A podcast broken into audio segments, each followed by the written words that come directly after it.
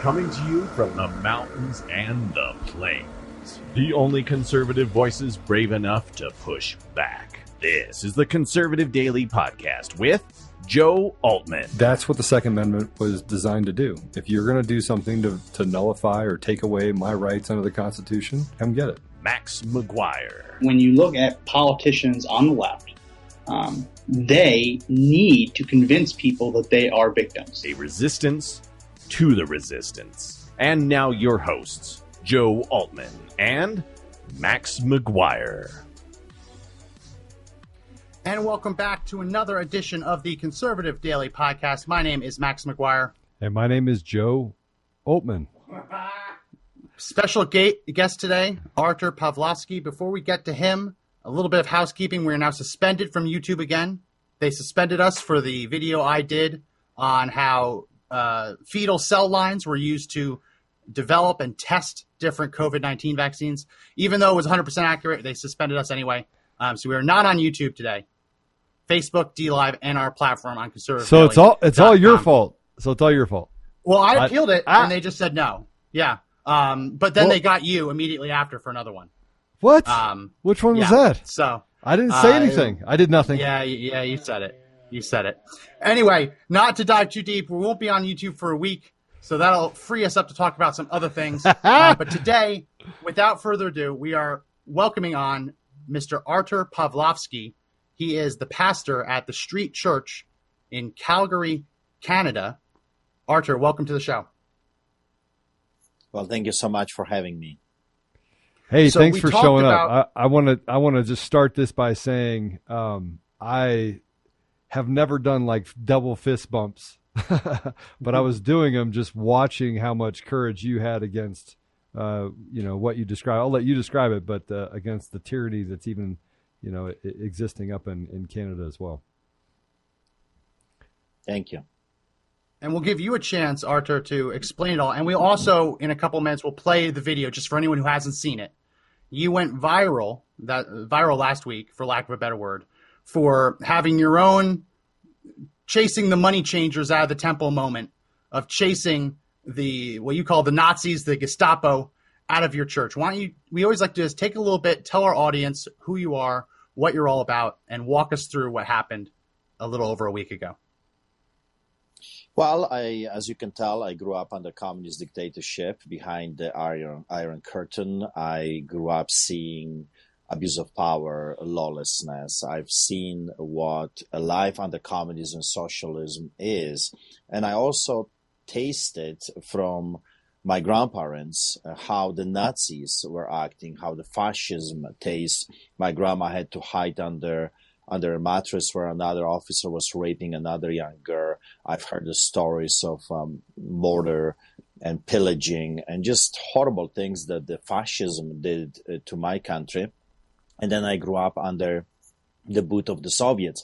Uh, it was a horrible, if I can describe it to you, it's hell on earth living under communism and socialism. There is there is no justice. There is no law. Police can come five in the morning, beat you up, torture you, throw you in jail for nothing, just because they don't like you or they don't like your hair. That was a famous saying by the police officers in Poland that give me a man, we'll find something on him. Yeah. And then you went to court uh, expecting that the courts will vindicate you. No, the courts were in it together. 50,000 communists were ruling over 36 million Poles. So there were 50,000 masters, slave masters, and the rest of the population were just that, slaves. Uh, we escaped. Uh, we escaped to Greece. Uh, we did business in Greece for a number of years, and then Canada opened its borders, and they said, "Hey, we need people like you, young people with business. Um, uh, come, uh, come." And I remember the conversation we had in embassy in Athens, Canadian embassy, where we were told that Canada is a country of freedom, that no one will be hunting us down for our fate, that we can come and work hard and achieve something. And, and we were very glad. We were glad to move to a democratic country. So we emigrated in 1995 to Canada and we started a business. We were very successful. And then God God called me to a full time ministry. And I started uh, a number of churches, number of ministries, orphanages, medical clinics in Africa, I've done um, over 40 ministries right now They're feeding the homeless. So that's what I do on a regular basis. I feed thousands of people on the streets of my city. Here in Calgary, and I started about 40 ministries just like this one called Street Church around the world, different countries and different continents. I also pastor another church inside the building. So we are four times a week outside taking care of the homeless and then we are once a week inside in a church service and that's the video that's the video that you're going to play that's what happened in our uh, building facility they have been chasing us for the past 13 months just like i'm sure in most parts of the world the world went crazy and they love their new gain powers uh, if you will to hunt us down and that started 30, 13 months ago, but I'll tell you more about it when you play the video. So, yeah, just in case anyone hasn't seen the video, we played it um, a little over a week ago. This was this happened on the Saturday before Easter, or did it happen on the Friday before Easter? Well, it happened on Passover, Shabbat. Friday. Uh, Passover, we, okay. Fri- Shabbat. Fridays, uh, we feed the homeless people on the streets, and Saturdays, we meet inside the building and then Sundays we're back on the streets feeding the homeless people. So um, it was our holiest day. It was the Easter weekend, Passover, Shabbat for us, and uh, that's what happened. They were told many times not to come in. Since this craziness of COVID started 13 months ago, on the streets, I had 12 officers coming declaring that everything uh, we do right now, feeding the poor, taking them off the streets, uh, assisting them, taking them to halfway housing, is now in fact illegal. And we're not allowed to do that. So I end up with $1,200 ticket, which, um, you know, made me the first Canadian clergyman to receive the COVID ticket. Uh, my parishioners were pushed, shoved, assaulted by the police officers and uh, I was threatened with a million dollar fine if I continue to feed the poor. Since then, I received 28 tickets, summons to court. Uh, I could uh, face millions of dollars right now in fines, and uh, they wanted to shut us down. I refused to comply. I kept feeding the poor, and I still, four times a week, we feed the homeless people no matter what. And from time to time, the authorities will show up. From time to time, I'll get another ticket um, I remember last year in December, the government of Canada declared that they're canceling Christmas. Christmas, they declared it's illegal uh, because of the COVID, and they're canceling. You could not even vi- visit your parents, you could not visit your children, total lockdown. So I sent a message to Calgarians, to Christians, that I'm organizing the biggest Christmas party in the country. And about 1,000 people showed up. I fed hundreds of people I right at City Hall in front of the mayor's windows. And um, we had over 100 police officers. We had 52 police vehicles, about 20 bicycles, uh, police on bicycles. It was a gong show, but um, they left us be. I received 11 tickets for my horrible crime of feeding the homeless and having yeah. Christmas carolers singing during Christmas service, uh, but I don't regret. Uh, from time to time, I would get a police the latest was detectives coming to my home, my own home, uh, during the night hours, sometimes during wow. the day hours, and the detectives would come with armed officers assisting them to give me a ticket. Like I got, I got, you know. Oh, we got props. So, so many, so many tickets. I mean, it's it's crazy. Um, sometimes it's hard to catch up with all of that stuff. Uh, but the interesting part of the story is that the detectives are the highest paid police officers in the country, and usually they take care of uh, of a serious crime like you know rape and murder, yeah. and, you know threat, a serious threat. But uh, behold, they the started to come to my house to give me a hundred dollar ticket. It's a bylaw ticket. It's not even a, a real ticket, a bylaw infraction uh, for not wearing a mask in the mall. I mean, it's unbelievable. The level of craziness here, it's it's shocking. So I'll remind everyone we're gonna play the video right now, and we'll play it in its entirety because you said a lot, a lot towards the end that people really need to hear. But everyone hit that share button if you haven't already. This is really important for more people to see. So hit the share button and also share it to your, your family and friends who are, who are Christians, believers, um, COVID skeptics. Make sure we share this because we want to get this out to as many people as possible. Okay. So if you haven't already seen the video, this is the video of what happened at Arthur's church in on Holy Week. Let's play, Mr. Producer, cut number one. Please get out. Get out of this property. Immediately get out. Get out of this property immediately. Out. I don't want to hear anything. Out of this property immediately. I don't want to hear a word. Out. Out. Out of this property immediately until you come back with a warrant. Out. Out. Out. Out. Out. Out of this property. Immediately out. Immediately go out and don't come back. Don't, I don't want to talk to you. Not a word. Out of this pro- out of this property immediately out. I don't care what you have to say. Out! Out! Out of this property, you Nazis! Out! Out! Gestapo is not allowed here. Immediately, Gestapo is not allowed. Out! Do you understand English? Get out of this property. Go. So go. Go. And don't come back without a warrant. Out, Nazi. Out. Out. You understand? Nazis are not welcome here. Out. And don't come back without a warrant. Do not come back without a warrant. You understand that? You're not welcome here. Nazis are not welcome here. Gestapo is not welcome here. Do not come back, you Nazi psychopaths. Unbelievable, sick, evil people. So, so I want to I want to say something, and that is, you've you've lived a life so close to this, right? I often I often say in the United States that we're so far removed from history that we don't understand that just the the nature of what it means for a for a Gestapo, what it means for Nazis. They they've re repositioned what that means. They've redescribed what those words mean, not just in the U.S. but now in Canada and everywhere else. What they're doing is actually the same thing that happened in Nazi Germany in nineteen in the nineteen late nineteen thirties and early nineteen forties. It's the same thing. And so what you were saying to them was a direct descriptor of what they were actually being, what they've turned into in our societies. So I, I want to just say it's scary. It's scary because without people of, with courage, without people standing up and doing what you just did, they'd be just allowed to run amok on society, and those people would disappear. Those people would disappear. Yeah, you're absolutely right. When you study, and I love history, right? And lots of people uh, do not appreciate history. I learned so much.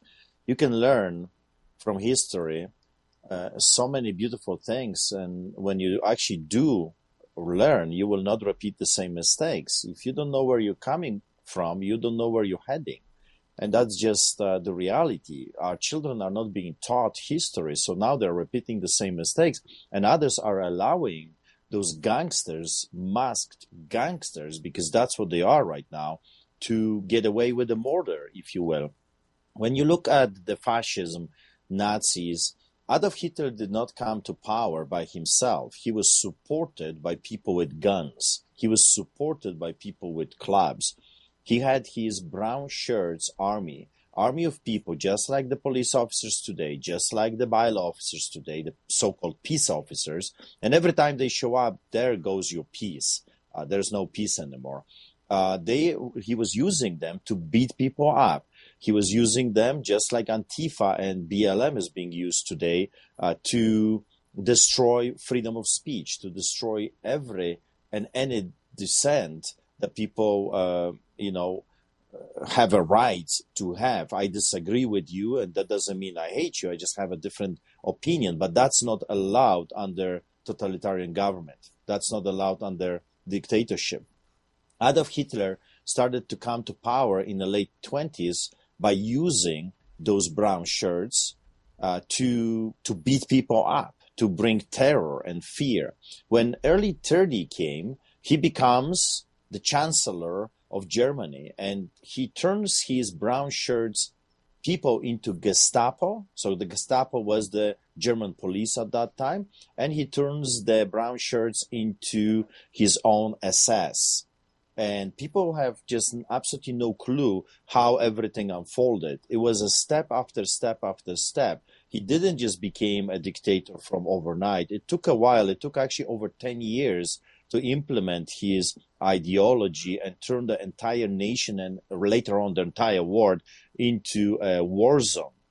So when I see officers breaking their oath, when I see officers acting just like the brown shirts of Adolf Hitler acted before, I know we are in the big trouble. I know that soon the brown shirts are going to be turned into SS and the police are going to be turned into Gestapo. And, and I have only one thing uh, I, I, have to raise my voice and I have to start yelling from the rooftop, if you will, wake up, people, wake up. It's happening again. The history is being repeated in front of our eyes. If we don't wake up now, there going to be there will be consequences and, and you will be guilty. You have no freedom whatsoever. All your rights will disappear.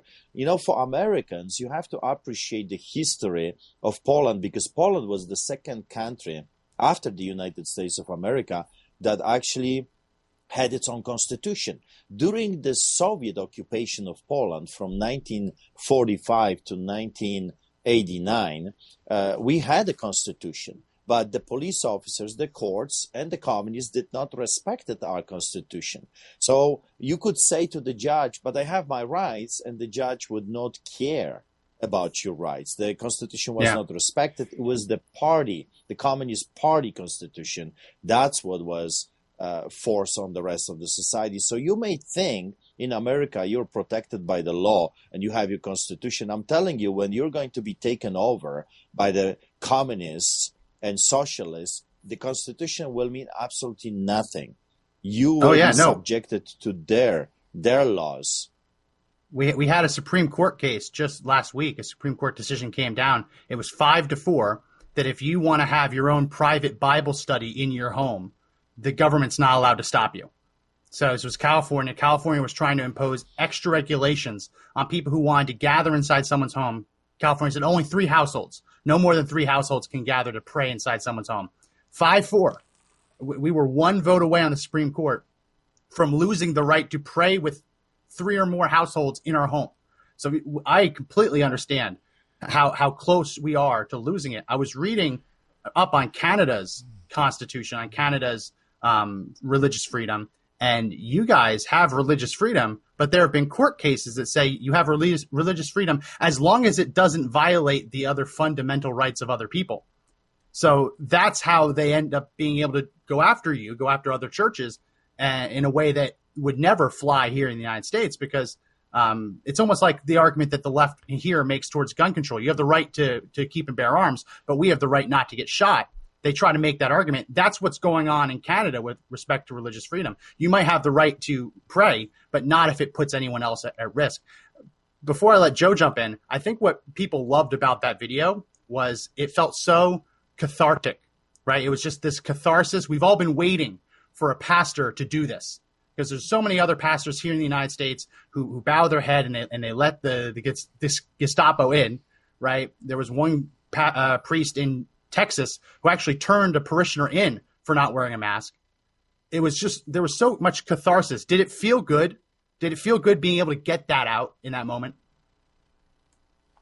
Well, I have been doing this for the past 13 months, so it was nothing new for me. The difference was that they never they, they never had the audacity to come inside the building.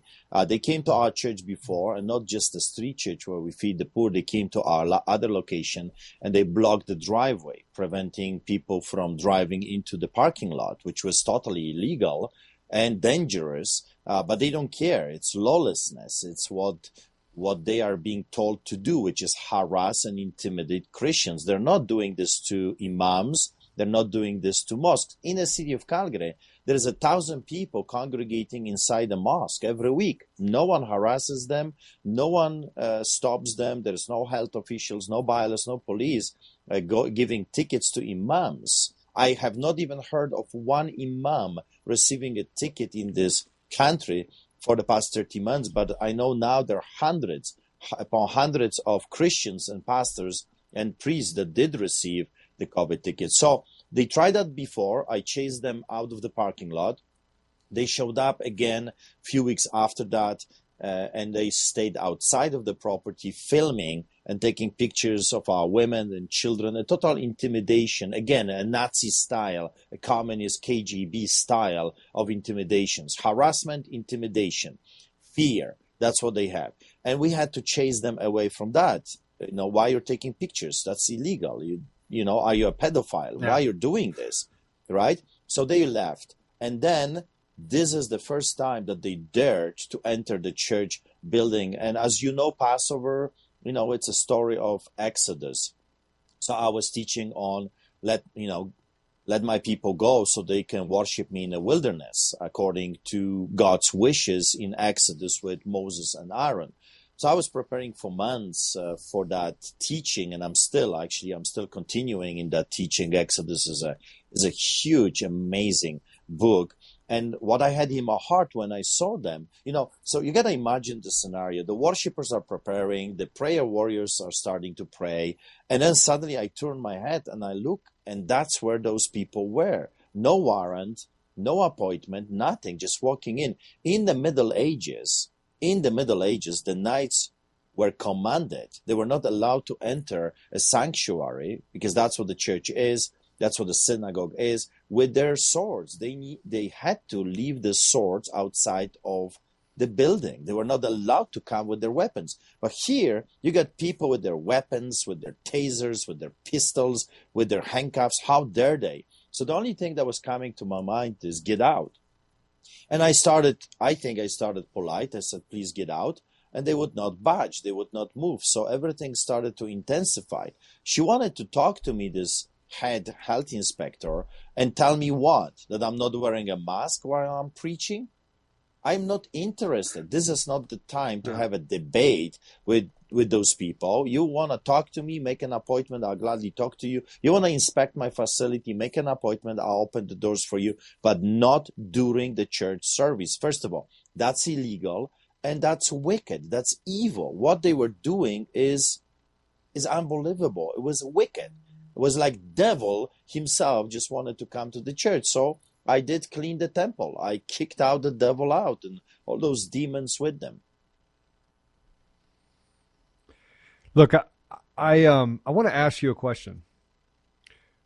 When you when you talk about the the fact that it's legal or not legal in Calgary, right? So is it, is it legal to, to have church in Calgary or not legal? And you told them to come back with a warrant.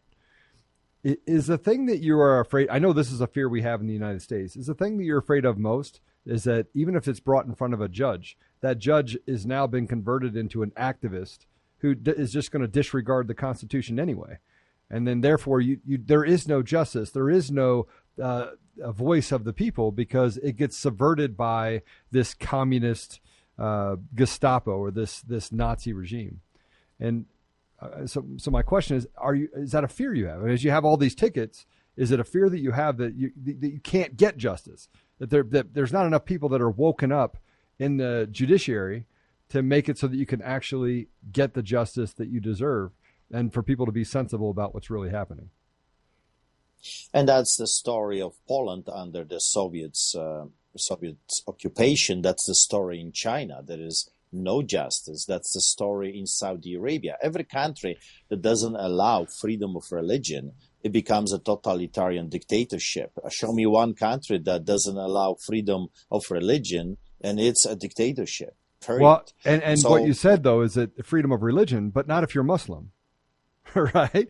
So there's this there's this disparity between if you're Muslim, you can say and do what you want. We're going to rewrite media, we're going to rewrite tech and make sure that nobody can hear that message, right? We can't hear the radicalization that's happening in that environment. We're not allowed to hear about that stuff because that's racist, it's it's it's bigotry. But here they are coming after, let's just call it what it is. They're actually attacking Christianity. That that that's, That's right. their focus is Christianity. So Buddhists are left alone. Now, now they're attacked in other nations, but Buddhists are left alone, right? It's Christians. This is an attack on Christians specifically. That's uh, that's exactly what it is, and you have to go deeper into the story. The mayor of the city of Calgary is a Muslim himself. Naheed Nenshi escaped from Tanzania with his parents because he was so radical. They were so radical that Tanzania actually expelled them, kicked them out for their radical anti Christian sentiments. So they come to Canada finding refuge here. He becomes the first Muslim mayor of a major American city and uh, turns that city as a, you know, against Christians as a weapon to hunt and harass Christians, especially those that are vocal and visible, just like me, four times a week. We're feeding thousands of people. We're very well known. For 22 years, we're in the city, and he has an agenda. There is uh, no doubt that there is an anti-Christian, anti-Christian attack on us. Like I said, a thousand people in the mosque. No one is talking about yeah. them. No, no mainstream media is attacking them. But we, I run two churches. I have ministry in Africa. I I have an orphanage, medical clinic. I work in Barbados and Belize. You know, if you know uh, their their black population, and half of my church, the parishioners are colored people from Asia, China, from uh, Jamaica, Africa. Half of the people I work uh, with are colored people, but mainstream media portrays portrays me as a white supremacist and a racist on a regular basis. Uh, I feed half of the people on the streets that I feed are native, Native Americans, uh, colored, right? So they're red, and uh, Chinese as well. And I'm racist because that's what suits their rhetorics. That's the narration they're giving. When I grew up under communist dictatorship, everything that was coming out of the government and the media was a spin. They were not reporting on the news, they were always cooking the news. They always prepared what they wanted the people to hear. It was not the truth. It had nothing to do with the truth. It was the spin that they wanted the people uh, to have everywhere. You know, there is this ironic statements uh, coming from Russia. Their biggest newspaper is called Pravda. Pravda in Russian language means the truth but there was no truth whatsoever ever yeah. coming from Pravda. So that's what they're doing. Am I afraid of the courts and not to uphold the law? Yes, because then there goes the justice, the due process. Pro, uh, process. However, you got to remember you're talking to a guy that witnessed a revolution in Poland called Solidarity with Lech Wałęsa in 1981. People finally had enough and they took it to the streets and i witnessed that with my own eyes. So i'm growing up under dictatorship tyranny of the government lawlessness no justice whatsoever. But finally people are rising up and they say enough it's enough. They go to the streets by the millions and that's what we need right now in our democratic countries by the millions. They stopped working they stopped paying taxes they stopped cooperating with authorities totally non-compliance, peaceful resistance. They take it to the streets. Massive, massive amount of people. In 1981, they declared martial law. In 1982, people still were not cooperating. Tens of thousands were arrested. Some were shot. Some were killed. Some were tortured, clapped to death. But you know what? People had enough. And when the people have enough, the tables are turning. And after that, police officers yeah. had to start running because they were afraid of their own lives. Police officers started to be afraid for their children and their wives because the people finally said, Enough, we're coming after you. So, this is what I'm fearing right now. Those police officers and the judges do not realize that when the people get mad and angry enough, they're going to start chasing them. And I'm fearing that some police officers will be shot, some judges will be murdered. Because when people have no justice, when there is no justice in the land, then the people take justice into their own hands because there is no other means, there's no other yeah. way. And I said that to the police officers many times be careful. I've seen cops running for their lives. When you get the people, enough people get mad at you what you're doing, your guns will not be enough. You will be running yeah. for your own life, and the tables will turn. I've seen that with my own eyes, and Poland is one of the best democracies on the planet Earth. They've got their freedom because they were willing to pay the price. My message to Americans and Canadians is this: How long are you going to allow them to steal your rights? How long are you going to allow the judges to be corrupted? How long are you going to allow them to strip you from everything your forefathers work work so hard for? I mean, it's Yeah. up to you. There is more of us than than them. It's just I a think- matter of what- people saying enough, enough. It's enough. Um, I, I am calling for an, a second Nuremberg trial. What they're doing is a treachery. Those politicians should be charged with treason, arrested, charged with treason, and sentenced to, to jail for treason. No pension, no salary. We need a totally brand new replacement of our political arena. No more voting for this party or that party. We need something new for the people, by the people, run according to democracy, not according to parties' policies. I mean, this is insanity. I think one of the things that has been shocking to so many people is they never thought it could get this bad. Obviously, you have experience coming from Poland, coming from Soviet occupation. You understand that th- when big government gets bigger and bigger and bigger, eventually the, the thugs show up at your door. A lot of Americans, a lot of Canadians don't expect that, but we're taught to expect that, right? You look at Second Timothy, where where Christ says any, uh, where they say anyone who wants to live a godly life in Christ expect to be persecuted, right? Like blessed are the persecuted, right? For, in the name of righteousness, for theirs is the kingdom of God. We are taught that living a Christian life, expect persecution. Don't expect to to be able to profess your faith and practice your religion free from government intrusion. We've gotten too comfortable. We've gotten too comfortable and we've Yeah. started expecting that it'll always be there. And now when you start seeing that these health officials you mentioned, they're so drunk with power. Yeah, these are people that before this, if they walk past you on the street, you'd never know who they are. And all of a sudden now That's they right. have the power to, to determine whether or not you can celebrate Passover, whether you can celebrate Easter. Like what is it? Tomorrow. Tomorrow is uh, is Ramadan. Do you expect that the Canadian officials will enforce the the bylaws against Muslims um, practicing the iftar tomorrow? Do you do you expect that they'll come down as heavy on on Muslims as they did on you? No, of course not. Of course not. Actually, someone sent me a, a video of about thousand Muslims celebrating uh, last Friday. Hundreds of people, hundreds of cars in the parking lot. Uh, no police, no bylaws, no health inspectors. No, it's one law for me, one law for thee.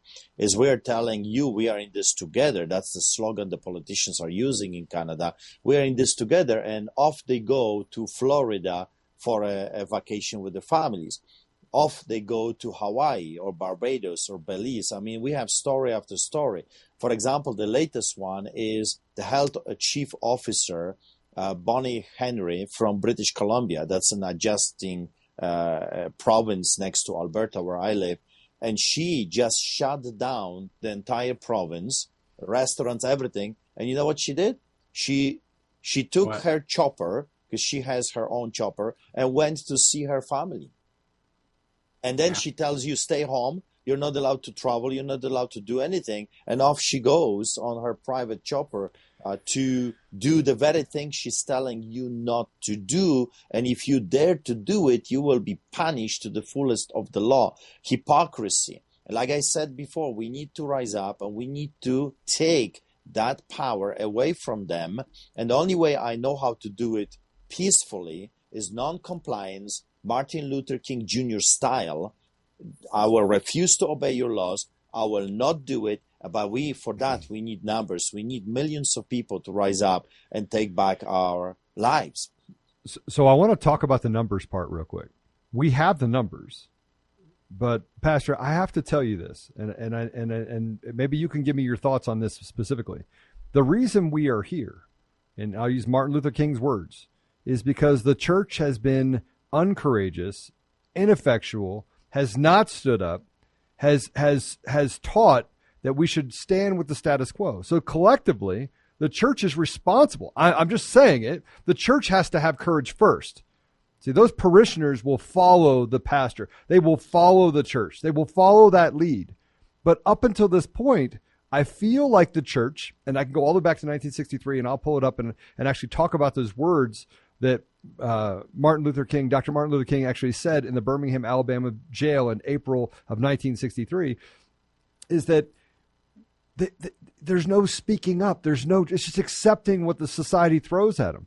So the reason why we're at this place right now is because the church has been quiet, right? The pastors have not led effectively. They've been infiltrated. I'm going to say it. I think they've been infiltrated by pastors that do not have courage, do not have the courage that you have, right? And so as a result, it's also the way we'll get out of this.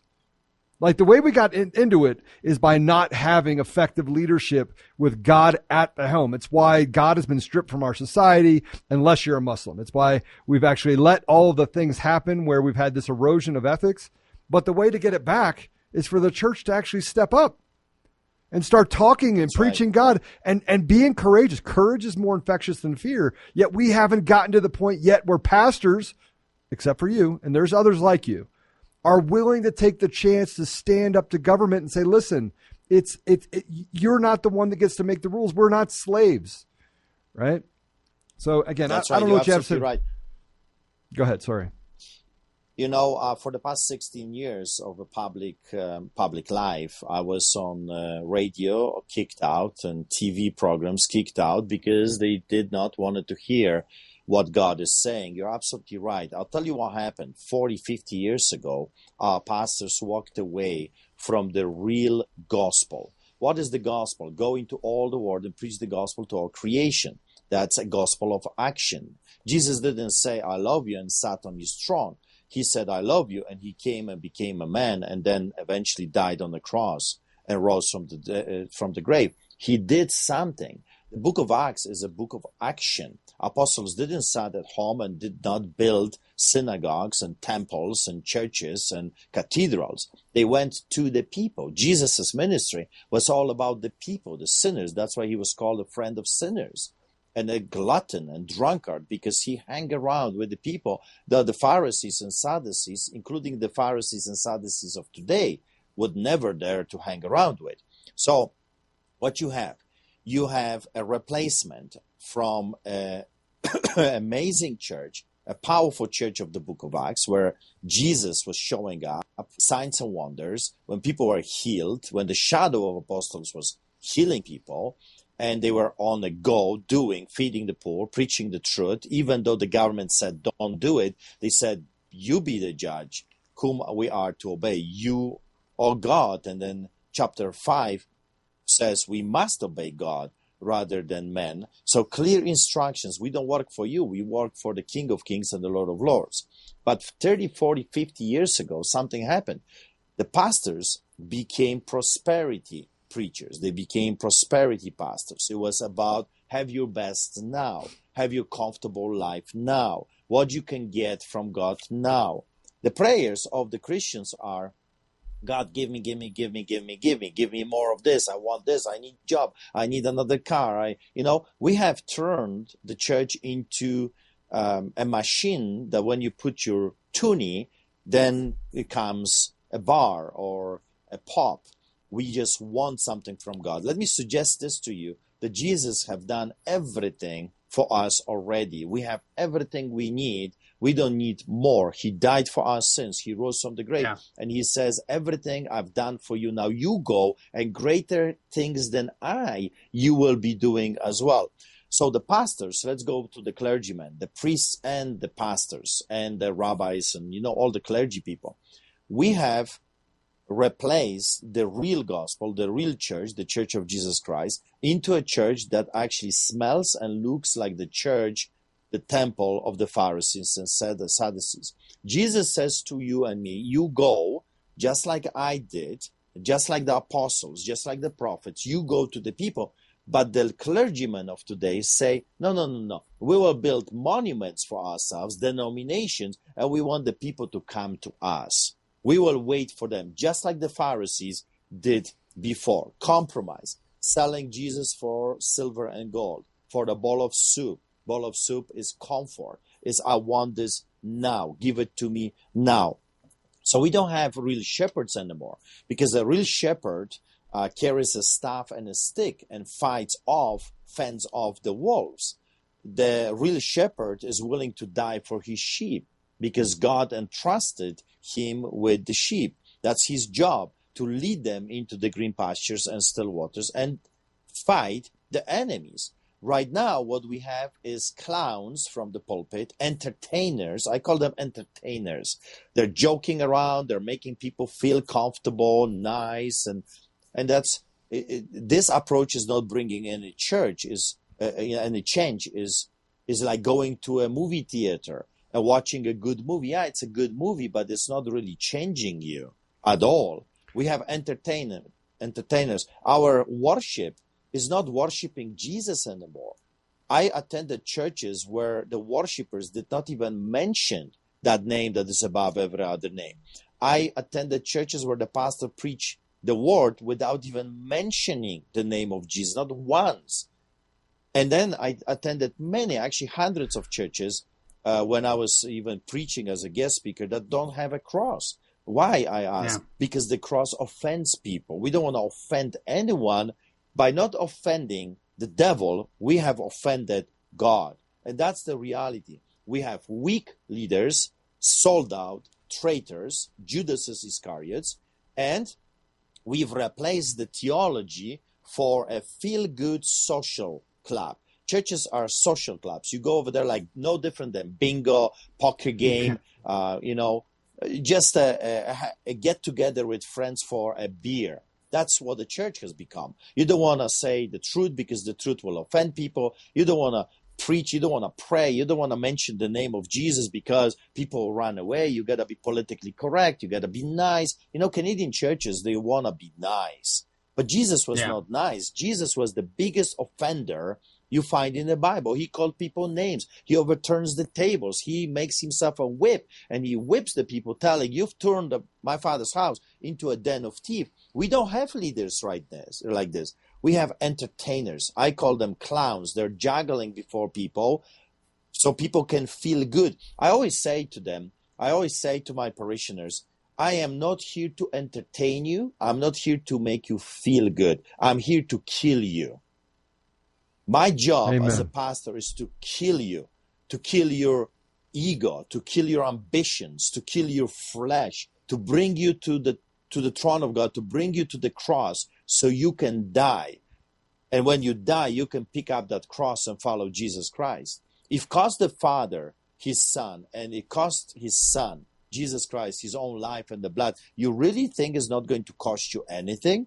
We have replaced yeah. the real truth of the Bible into some kind of a sick hybrid of mixture of religion and feel good messages. It looks like G, like like people have have made an idol in their hearts. They created Jesus after their own desires, their own yeah. heart. And they're worshiping Jesus, but that's not the biblical Jesus.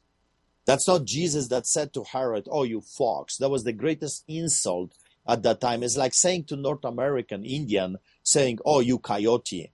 That was the greatest insult because coyotes are cowards. Saying to to uh, Herod, "Oh, you fox," tell that fox. That's an insult, saying that he is not truthful. He is he's just a liar, a cheater. Tell that cheater, the liar, that I'm not going to see him.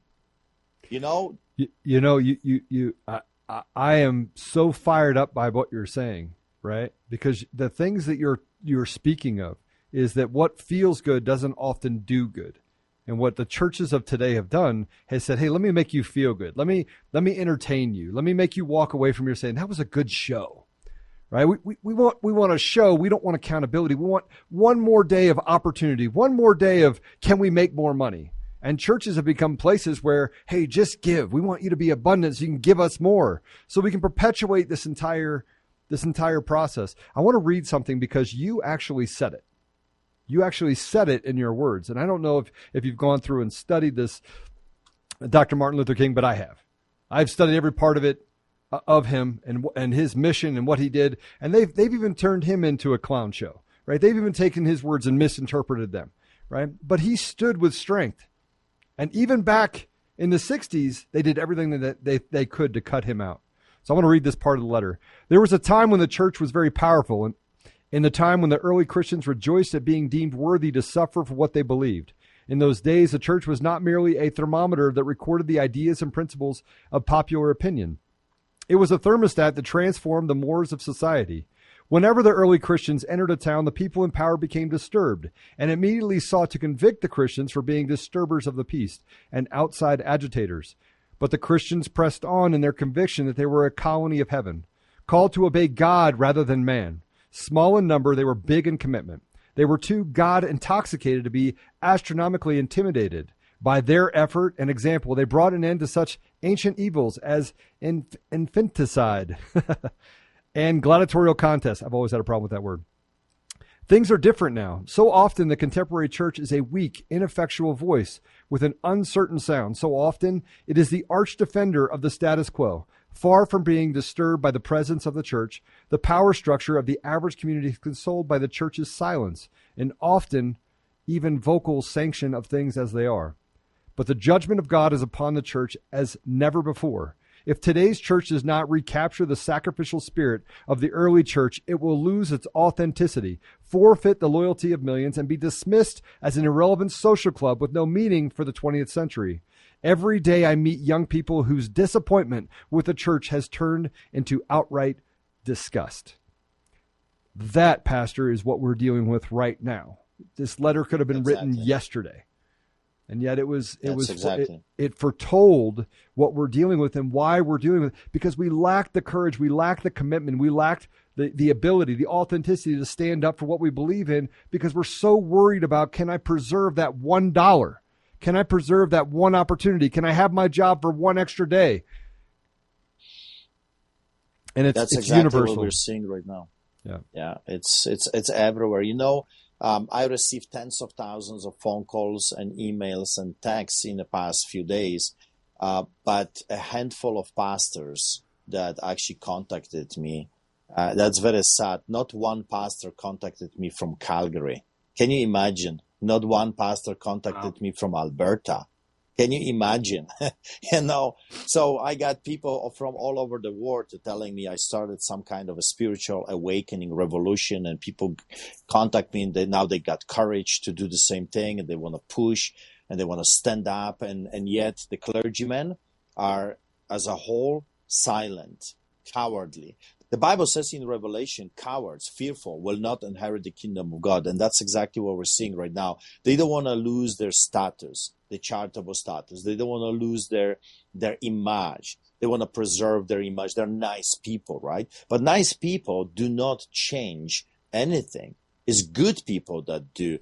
People that obey the word of God that change the world. And Martin Luther King Jr., he was not a perfect man, but he did his best and he paid ultimate price with his own head. So I, I remember about three years ago, God spoke to me he said, I am about I am about to bring a division like never before. You have never seen a bigger division that I'm about to bring. And he said, I'm going to divide the sheep from the goats and the sheep from the wolves. And I had a vision and I saw a fence. And people were sitting on a fence. So that's the church of today. People are sitting on the fence and they're enjoying the ride. They don't want to be either here, not in the kingdom of God fully, and not fully in the world. So they're kind of enjoying themselves. Oh, I'm a Christian, right? I'm a good guy. I go to church every week. Yeah, I live like a devil for the rest of the week. I don't really believe half of the Bible, but I'm a Christian because um, I go to church. And God says, and then I saw a shaking. I saw God shaking this fence. And I started to see people falling to the left and to the right from that fence. And then he said to me this When I'm going to be done, no one will be sitting on a fence. People will have to make a choice. It's like the story of Joshua when he says to the people, Choose ye this day whom you are going to serve. If it's God, serve him. If it's the idols of the forefathers, or the you know of the land, then serve them. But God is demanding right now from His church to make a choice. He's raising up His remnant. He is, says he's looking at the church of 21st century and he is vomiting us out. He says, I can't stand you anymore. You're no different than the Pharisees of old. You're the same. You're disgusting. You're so disgusting right now that I have to vomit you out. And that's what he's doing. He's vomiting his church out, but out of the ashes, he's raising up the real deal. He's raising his he's raising up his yeah. remnant, the real church. Because we gotta remember that God is not like a man, he cannot lie. Jesus Christ is the same yesterday, today, and forever. We have to remember that he says he's coming back. We know he's coming back for a glorious church, powerful church, church filled with signs and wonders, and his Holy Spirit present. We don't see that church today. So he is purifying us. For all the people, all the Christians that are watching this, I want you to know God is doing this. He's purifying his church. He's intensifying the fire because only through the fire the purity of the gold can come. All the dirt needs to be removed. He is he is polishing this diamond that we are. We are diamond in the rough. He is looking for the church that will be doing greater things than he was doing. So what you're seeing right now is the greatest separation from the false, from the lying, deceiving, from the real deal, the chaff and the real deal. So I'm excited actually because I see churches popping up left and right. I see people saying, I even talked to a lady today. She did a church in British Columbia. They shut down the churches, and Laura Lynn Thompson, she is uh, a Christian. She organized a church service outdoors.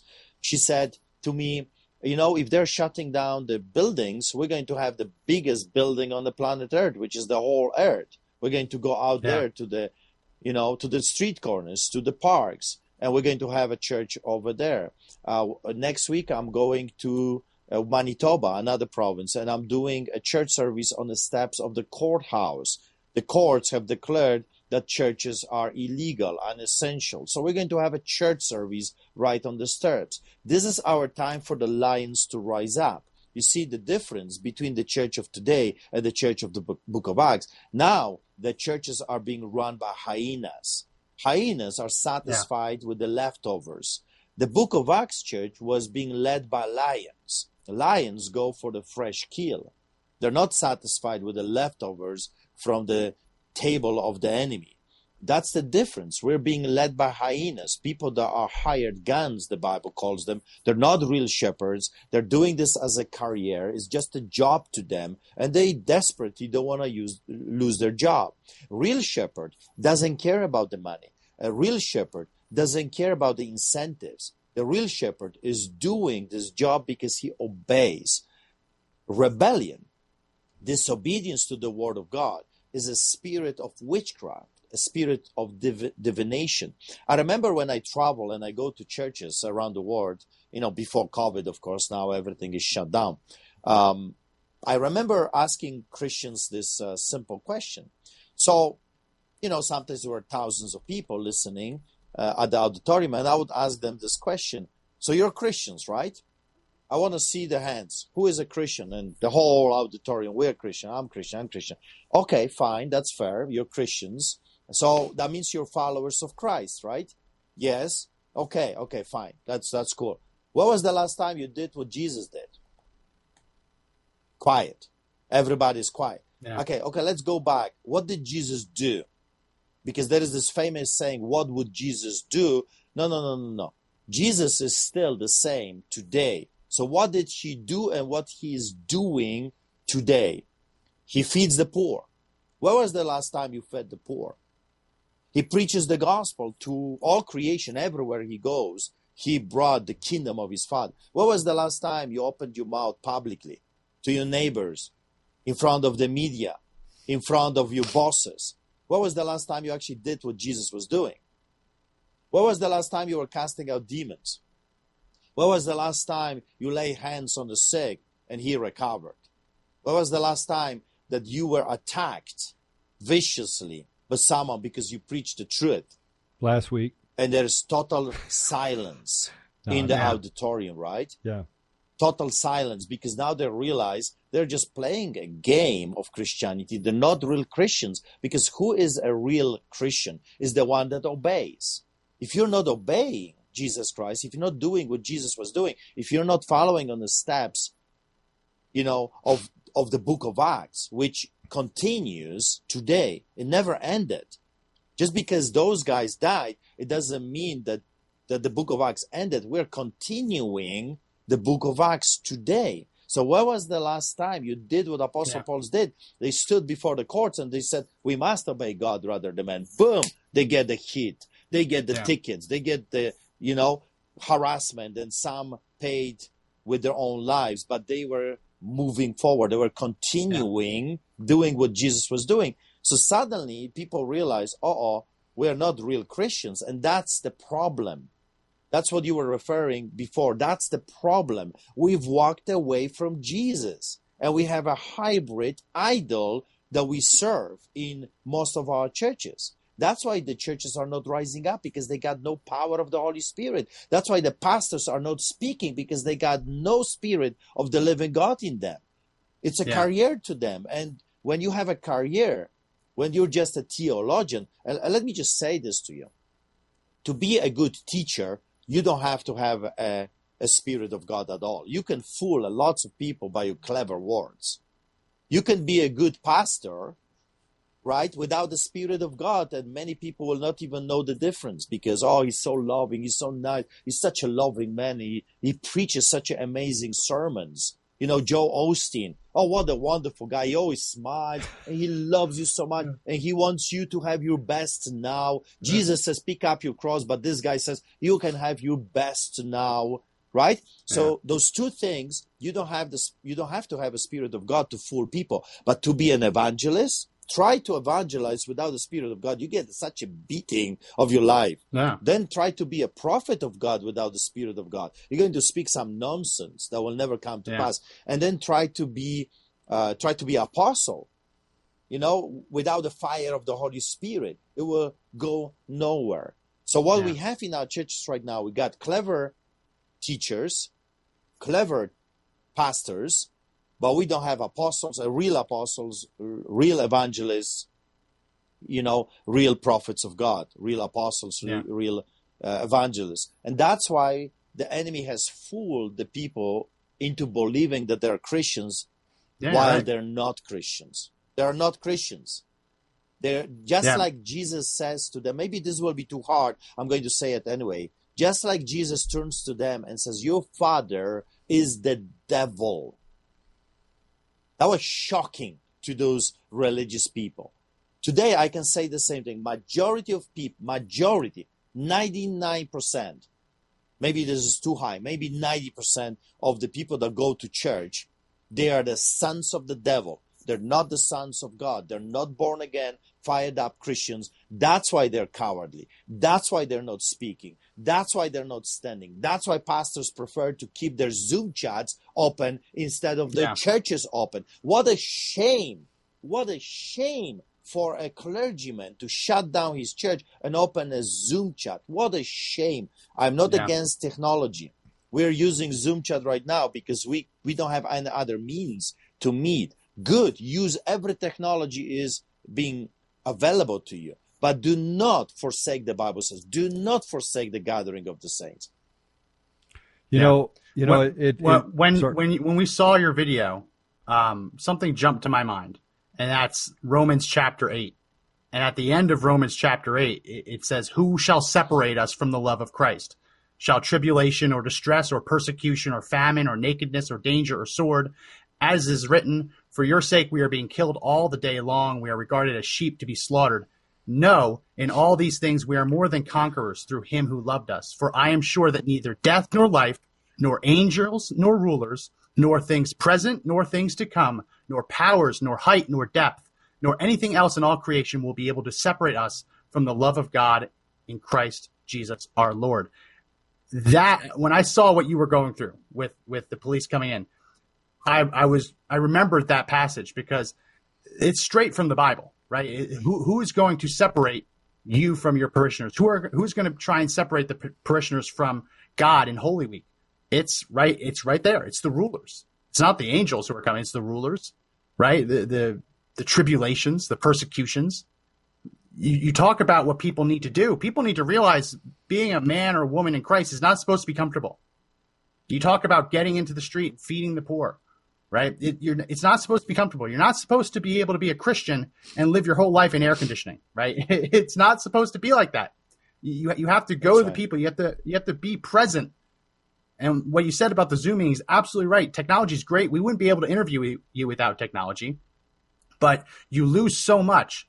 So I, I was just struck by that. And I don't know if you consider yourself to be a martyr or not. I mean, technically, you probably have enough tickets to be classified as a martyr. uh, I don't know if you consider well, you yourself, got, but a I lot got, of people do. I got 28 COVID tickets, but before that, I received 300 other tickets for illegally feeding the homeless, illegal, illegally preaching. I have been arrested dozens of times and I faced over 100 court cases. If you're interested in a deeper story, you know, now it's the COVID thing, but before that, I have been hunted down by the authorities uh, for many years. You can watch it on a documentary I've done. It's called Street Advocate. Street Advocate, because I started to defend the poor on the streets of Calgary, and for that, uh, I was arrested dozens of times. I was um, I was discovering uh, and talking about uh, corruption in the government, corruption in the shelters. So they hunted me down for many many years. Actually, took me ten years to fight them. Attorney General, Minister of Justice, number of premiers, number of mayors, councillors. I mean, it was a gong show, but I stood my ground and I prevailed I got about 300 tickets from that time, and now I got 28 COVID tickets, I call them. But I'm still there. I didn't shut down the church. I didn't shut down the ministry that feeds the homeless. We're still, we, yesterday, was yesterday, we fed hundreds of people. I, I don't know, 500, maybe more. We were there for hours feeding the poor on the streets in front of the mayor's window because I brought the whole church in front of the mayor's window, in front of the city hall in Calgary when they were hunting me down as a statement. You can't treat us like this, and we will not bow just because you say so. My God is bigger than your God. Who do you think you are, you uncircumcised Philistine, to defy the armies of the living God? So, um, when you fight giants, in the land, you have to fight those giants with the authority of Jesus Christ. That's why some people, I, uh, you know, I've seen some restaurant owners trying to copy what I did in a church, telling the authorities get out, but they they are making a huge mistake. They think that just by saying the words, they're going to fend off the wolves. Doesn't work that way. You have to do it with authority of the Holy Spirit, with God. God has to be with you. Also, you cannot allow the enemy to say a word. The moment you engage yourself in that fight, you don't want to listen a word that they're saying. Out, and that's my final word to you. Get out, get out, get out. And yeah. only then they will have to bow before your authority. When you got God, you have to have the Holy Spirit, angels working with you, and you have to make up your mind that that's it. I'm willing to die on this hill but I will not give them an inch. As you can see when we watch the video again, she tried many times to, speak. to take yeah. my authority over, you know, her authority. She wanted to implement her authority on me. And I just didn't allow her. This was not the time to give an enemy an inch. The only message, if they stayed there for a week, I'll probably lose my voice but I would be repeating the same thing. I'm not talking to you. Out, you nuts. Out, get out of this building. And they eventually left. They hesitated. There was a fight going on. It was not easy. As you can tell, some a friend of mine, he counted over 30 times I had to tell them to get out. And eventually yeah. Their spirit had to bow before my spirit, which is the Holy Spirit that God has given it to us. So as Christians, we have to understand we do not fight with flesh and blood. Yes, flesh and blood was represented there. So you mm-hmm. speak to them as well. But ultimately, we are fighting with principalities and powers, and we have to address them as well. So You know, I, I There's no other way. Yeah, a- and what was interesting about what you said is that on our show on Friday, I said we have to embrace the word no. You need to wear a mask. No. You need to close your churches. No. You have to get a vaccine. No, I don't. No. The word no. See, we say yes to the things that we we need and no to the things that violate God. right? At some point we've got to get to the place where that courage is in what you did. It was they did not have a word edgewise. They couldn't say a word. You weren't you weren't hearing any of it. And therefore they had no power. Because right then the power of them actually getting an opportunity to speak to you is that they try to reason through. They try to create an opening for themselves so that they can actually gain control, power over you. And by That's right. standing up That's and saying, no, right. get out, you, you actually set a limit. You said, look, and people often say, Pastor, that, that is this the hill to die on? I would argue that our faith, the ability to be fed spiritually, is a, always a hill to die on. Making sure you keep God in your community, keep God in your society, that you're allowed to openly preach about about Jesus. Those are hills to die on. Yet those are the hills that we run away from the most because it takes away the things that we think are representative of what we should be doing as people. And that is just go out and make money and have a job and have a career and then retire and, you know, just be a good person, right? While forgetting about actions. I always say faith is one thing, but faith without actions is something completely different.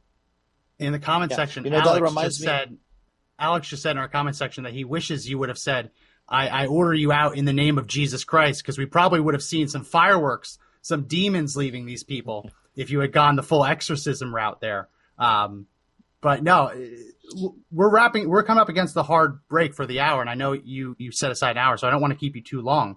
Um, but how can people support your ministry? How can people find you? Because obviously you have a lot of fines. You have you're in need of support monetarily, spiritually. Um, how can people find you to to lend their support? Before before you say that, because there'll be tens of thousands of people that will watch this podcast, right? So I want to say this: if you can support, if you can support what Pastor Pawlowski is actually saying, right, and doing, if you can support him, do it. You can financially support Yeah, him if you before can I give him go prayer. into that, Go ahead. Sorry. Go ahead. you know, before I go that, there's something more, uh, uh, way more important than uh, people supporting me right now in my heart. I want to address those two things. I did everything I did. I did in the name of Jesus. When Jesus was casting out demons, he didn't say, and demon come out in the name of Jesus. Yeah. The words that he was articulating was the power on its own. What I said, I believe because I was preparing for months for the Exodus uh, sermons. Uh, let my people go so they can worship me in the wilderness, God said, right? I had this on my heart. I was preaching about it and I said, get out in the authority of God and the Holy Spirit.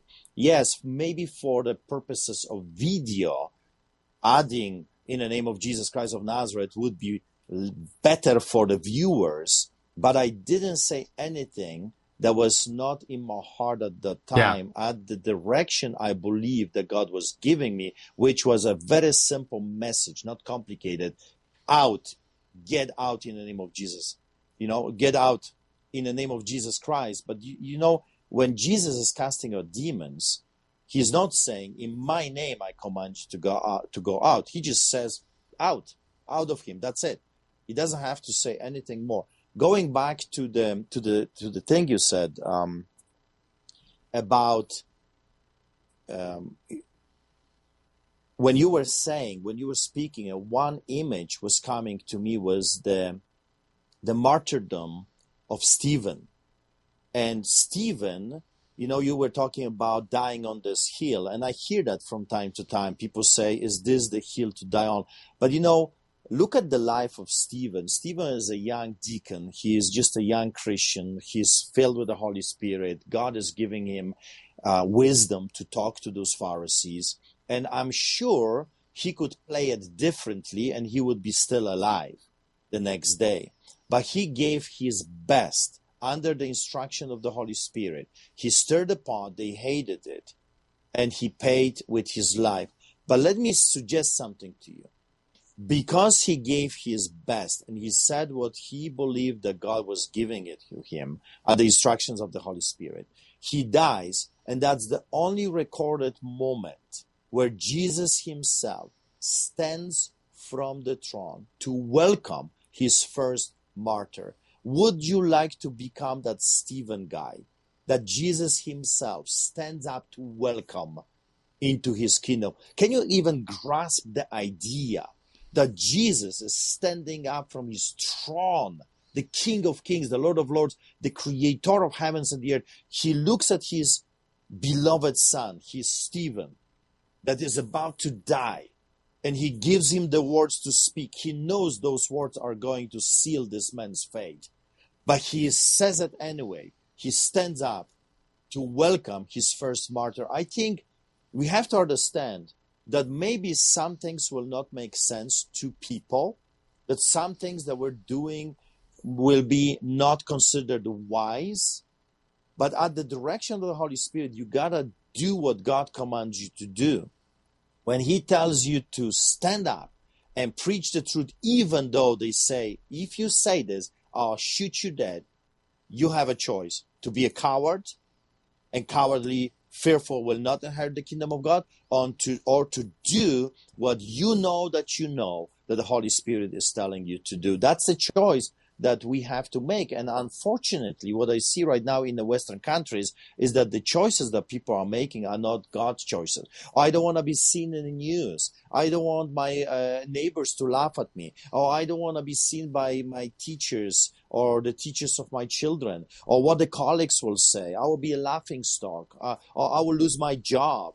I will get a ticket. You know, pastors told me they don't want to do what I'm doing because they might, they might get a ticket they might get a ticket. Can you imagine how pathetic the church is today that you're terrified not that you're going to lose your head like in arabic countries muslim countries no no no you're terrified not because they will throw you in jail you're terrified because they will give you a stupid infraction ticket i mean that's how low we have fallen you know so how can people get uh, to find us it's very easy artur pawlowski tv that's my youtube channel uh, some videos, of course, are being removed because the censorship is unbelievable right now.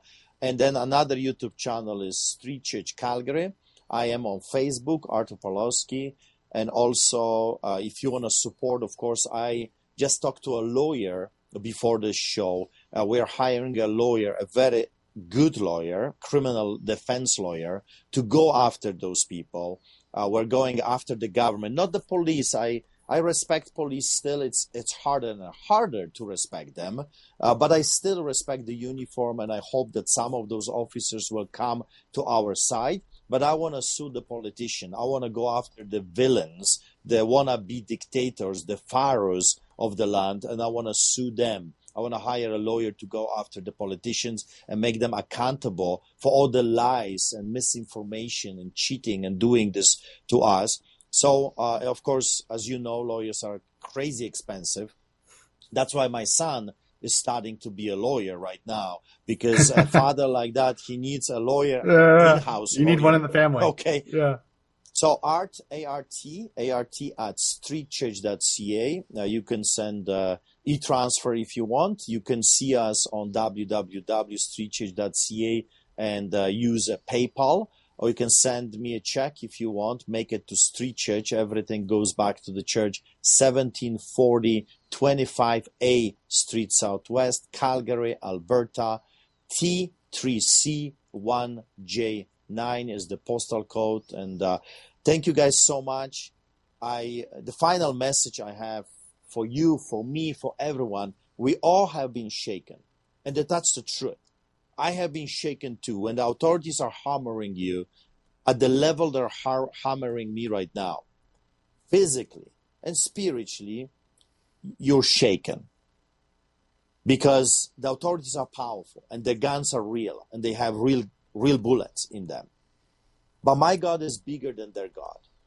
And I always pray, God, give me the strength and the boldness. When the apostles were beaten and tortured, they came together and they prayed for what? Not for the removal of their enemies, but for the boldness to keep preaching the word of God. So we need boldness. And also, also what we need, we need to come together. Enough of division.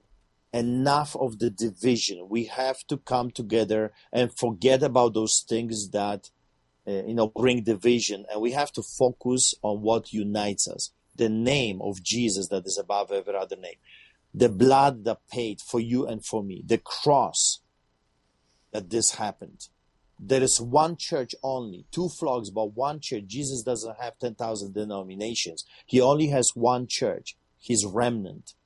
So we have to come together and start working together blessing each other um, you know forwarding the information, exchanging the information, going out there and preaching the gospel because that's the only thing that is going to set those captive, captives free. Your wishful intention, your nice preaching, your being a nice Christian is not going to set the captives free. The Bible says that the truth, His truth, will set the captives free. And that's what we have to do. That's what I did yesterday. That's what I did on Friday. That's what I did on Saturday. That's what I'm doing today. Today is the day of salvation, and today we have to go out there and let the people know that there is hope, especially now when people are suicidal, when people are hooked on drugs and alcohol, when everything is shut down and they don't know what to do. We're living in a hopeless society, and you and me, we have the answer. We have hope, and the hope has a name Jesus Christ. We have to give it that life to them. Do not be afraid, the Bible says. 365 times for every day of the year, the Bible says, Fear not, fear not, fear not, do not be afraid. Why? Because if God is for you, who can be, be against, against you? You know, the Bible is very simple, but we have to go back to the Bible. God made it simple that anyone can understand. Back to we basics. have to go back to the basics. Yeah. Well, well, I want to tell you, I'm going to connect with you um, after this show. So if I, I think that uh, Apollo has your information, I'll connect with you and, and see if we can get some updates from you. Also, I just would love to just have a conversation off offline and uh, yeah. So I just appreciate you coming on the show. God bless you. Thank you. Thank you very much for yeah. having me and let the fire go, wildfire, his fire, unstoppable fire. Let it touch. My hope is that others will be encouraged you know, look at me with broken English, an immigrant to this country. And if I can do it, I'm telling you, you can do it because the same God that saved me and empowered me, that's the same God is in you. You just have to say, Here I am, Lord. I am not the most talented guy. Uh, you know, probably there are 10,000 guys around here better than me, more qualified than me, more knowledgeable than me, with a better English language skills. But here I am, Lord. If you want to use me, here I am. Use me. If you want to use a little me, use me, Lord. I'm willing to be used. I love you so much. You died for me. I'm willing to die for you. Well, j- dziękuję. Good one. Dziękuję. My, my, Thank my, you in Polish. My, my kids are uh, my kids are half Polish, and so uh, their mother is Polish. that explains a lot. hey, thank you for coming on the show. I really appreciate it. Really appreciate it. Thank you, guys. God bless you. All right. God bless you. All right. Thank you, Artur. So we're going to be back on the other side of the break. Um, when we, we come back on the other side of the break, we're going to be talking about um, the protests that have erupted in Minnesota. So don't go anywhere. We will be right back. Ronald Reagan famously said that our freedoms are never more than a generation away from extinction. Conservative Daily exists to make sure that never happens. With our community of 700,000 members, we fight every day to hold Congress's feet to the fire and stop them from surrendering our rights and freedoms. The fight to take this country back is not over please join our movement right now by going to conservative daily.com and clicking the subscribe button to sign up for our free call to action newsletters. We have a chance to save this country, but only if we all work together. Again, this is conservative daily.com, and don't forget to hit the subscribe button at the top.